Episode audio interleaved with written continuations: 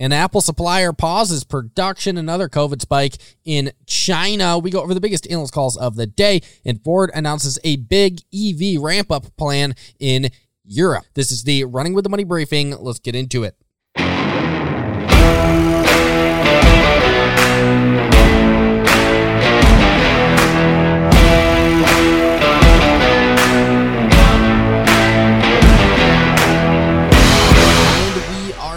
Welcome to another episode of the Running with the Money briefing powered by Pounding the Table. Either way, let's get right into the news. You take a look in big news coming out of Apple supplier Foxconn pausing production. Now, this comes on the back of a COVID spike in Shenzhen, China, which we are going to talk about here in just a minute. But first, we need to talk about what's going on with Foxconn and what the company is doing. Now, in an email to CNBC, so per CNBC reporting, Foxconn said, quote, the operation of Foxconn in Shenzhen, China has been suspended from March 14th onwards in compliance with the local government's new COVID 19 policy.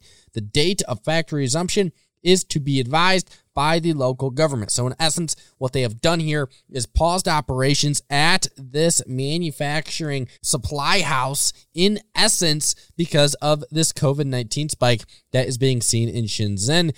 You look further into what the company said within their statement. They go on to say, quote, Due to our diversified production sites in China, we have adjusted the production line to maximize the potential impact. So, in essence, what they are saying there is that look, yes, this is going to impact production when it comes to Apple, but not necessarily as hard as it would if we did not have other production sites within country. So therefore, we're minimizing this impact in taking some of the manufacturing that would typically go on in Shenzhen to our other locations. So definitely a net positive there. Now, this factory in Shenzhen produces some iPhones, iPads, and Macs, according to CNBC, but it is important to know that nearly 50% of the iPhones that are produced at the factory in the Henan province. So, that's according to Bank of America. So, in essence, this isn't all too bad of a situation. I mean, it isn't that negative when it comes to Apple supply chain, but it's not a ginormous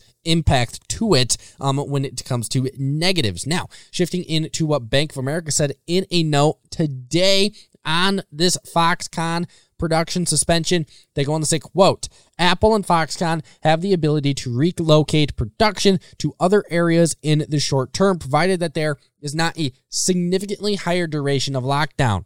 An increased period of shutdowns can cause ripple effects at the other components that can create a shortfall in production, Bank of America wrote in a note to clients on Monday. So, in essence, this is what we have. To summarize everything, Foxconn has paused production in Shenzhen due to COVID 19. They have now diversified the manufacturing that would typically go on in that plant amongst other plants within China. And Bank of America is saying that actually 50% of the iPhones, or nearly 50%, are actually produced in another factory in the Henan province. So this isn't a huge impact to the iPhone line. And also, you could see some ripple effects from this, even though it doesn't have massive effects on Apple's supply chain, is in essence what Bank of America is saying.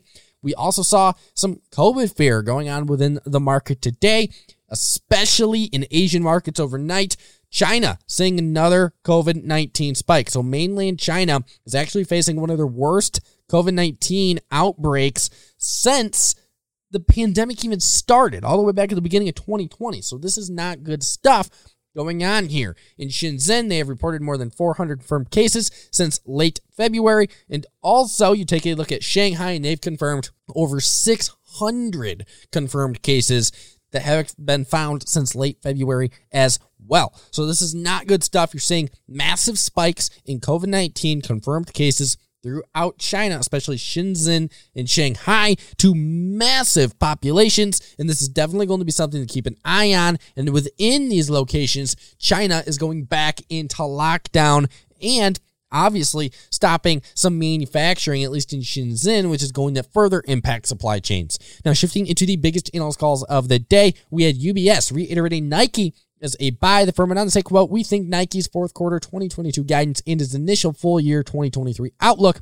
if it offers one, will disappoint the market. Our checks suggest Nike's China business is not recovering as fast as we or the market expected. So UBS reiterating Nike as a buy, but they believe if Nike gives guidance, it will disappoint due to the fact that their China business is not recovering as quickly as expected. Now, shifting into another call by UBS, they reiterated Nvidia as a buy, Firm went on to say, quote, we believe that NVIDIA's software moat is durable for three reasons. First, we believe that the GPU will continue to remain the parallel compute platform of choice, data center and training for the vast majority of AI workloads in the foreseeable future. So, UBS continues to like what NVIDIA has going on. They believe that their products, especially the GPUs, are going to continue to see outsized demand and therefore the stock should do well. According to UBS, reiterating the name as a buy. We also have Bank of America today, reiterating Meta Platforms as a buy. The firm went on to say, quote, while the Russian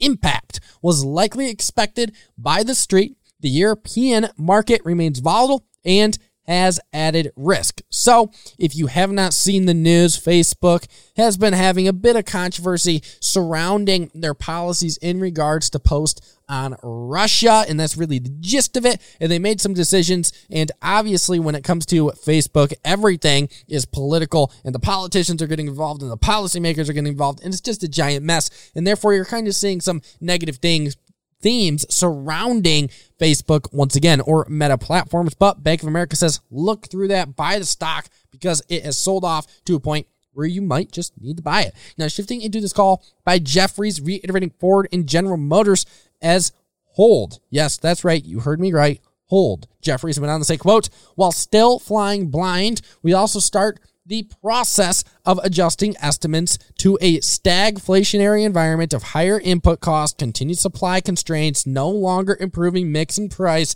and potential demand destruction. So, Jefferies, what are they saying here? They're pretty much saying, look, guys, while we like Ford and General Motors, we're going into a stagflationary economic environment, and that is no good for names like Ford and General Motors. So until we get a little more outlook, until we get more clarity on what in the world the economy is doing, and if we're going to get this stagflationary environment, well, you just want to be patient here and hold your stock. Don't make any rash decisions. And then we have to go over our final call by KeyBanc, reiterating Apple as outperformed. The firm went on to say, quote, our checks indicate customer demand for the iPhone 13 in February remained healthy with sell-through largely in line with our store expectations, while the overall supply of iPhones further improved but remains lean. So, KeyBanc continuing to like Apple as outperform despite what is going on with their supplier Foxconn. Now, shifting into our final headline of the day Ford announcing their plans to ramp up their EV offerings in Europe. Now,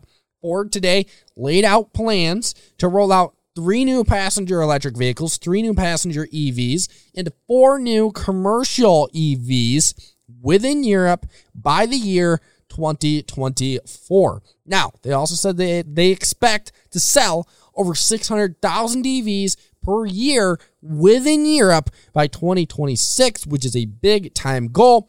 On the commercial vehicle front, they actually, you know, those four new vehicles, they plan to have those out. They're different versions of the Ford Transit.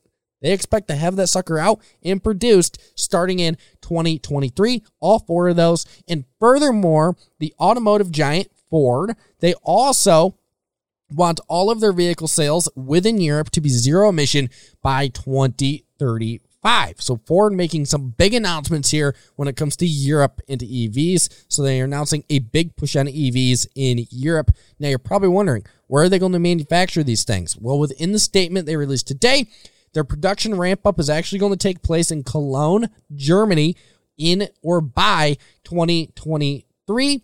This EV production is planned for Cologne and is slated to hit 1.2 million vehicles production across a period of six years. So, some big time goals being set up here by Ford. And this investment in the Cologne factory production will be $2 billion.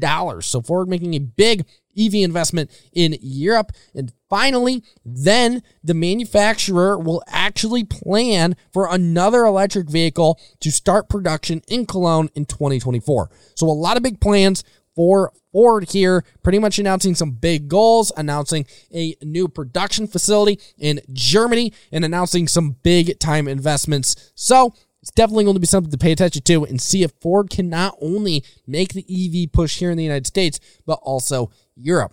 But that is the show. Those are all the headlines that we had to cover today. Not all too much on the news front, but of course, we got to bring you the headlines that we have and the analyst calls we have. So in the meantime, go and give my boys over at Pounding the Table a listen. We actually just dropped an awesome pod over the weekend. It's called the Intern Takeover, where uh, me and the boys hop on and chat the market, crypto, and NFT. So go check that out at Pounding the Table on Spotify or anywhere you listen to podcasts, including Apple Podcast. And also, please go give me and my team a follow at Running with the Money on Instagram and Facebook, or just follow me on Twitter at Luke Dene. Until then, easily profit, trade on, and I will see you tomorrow.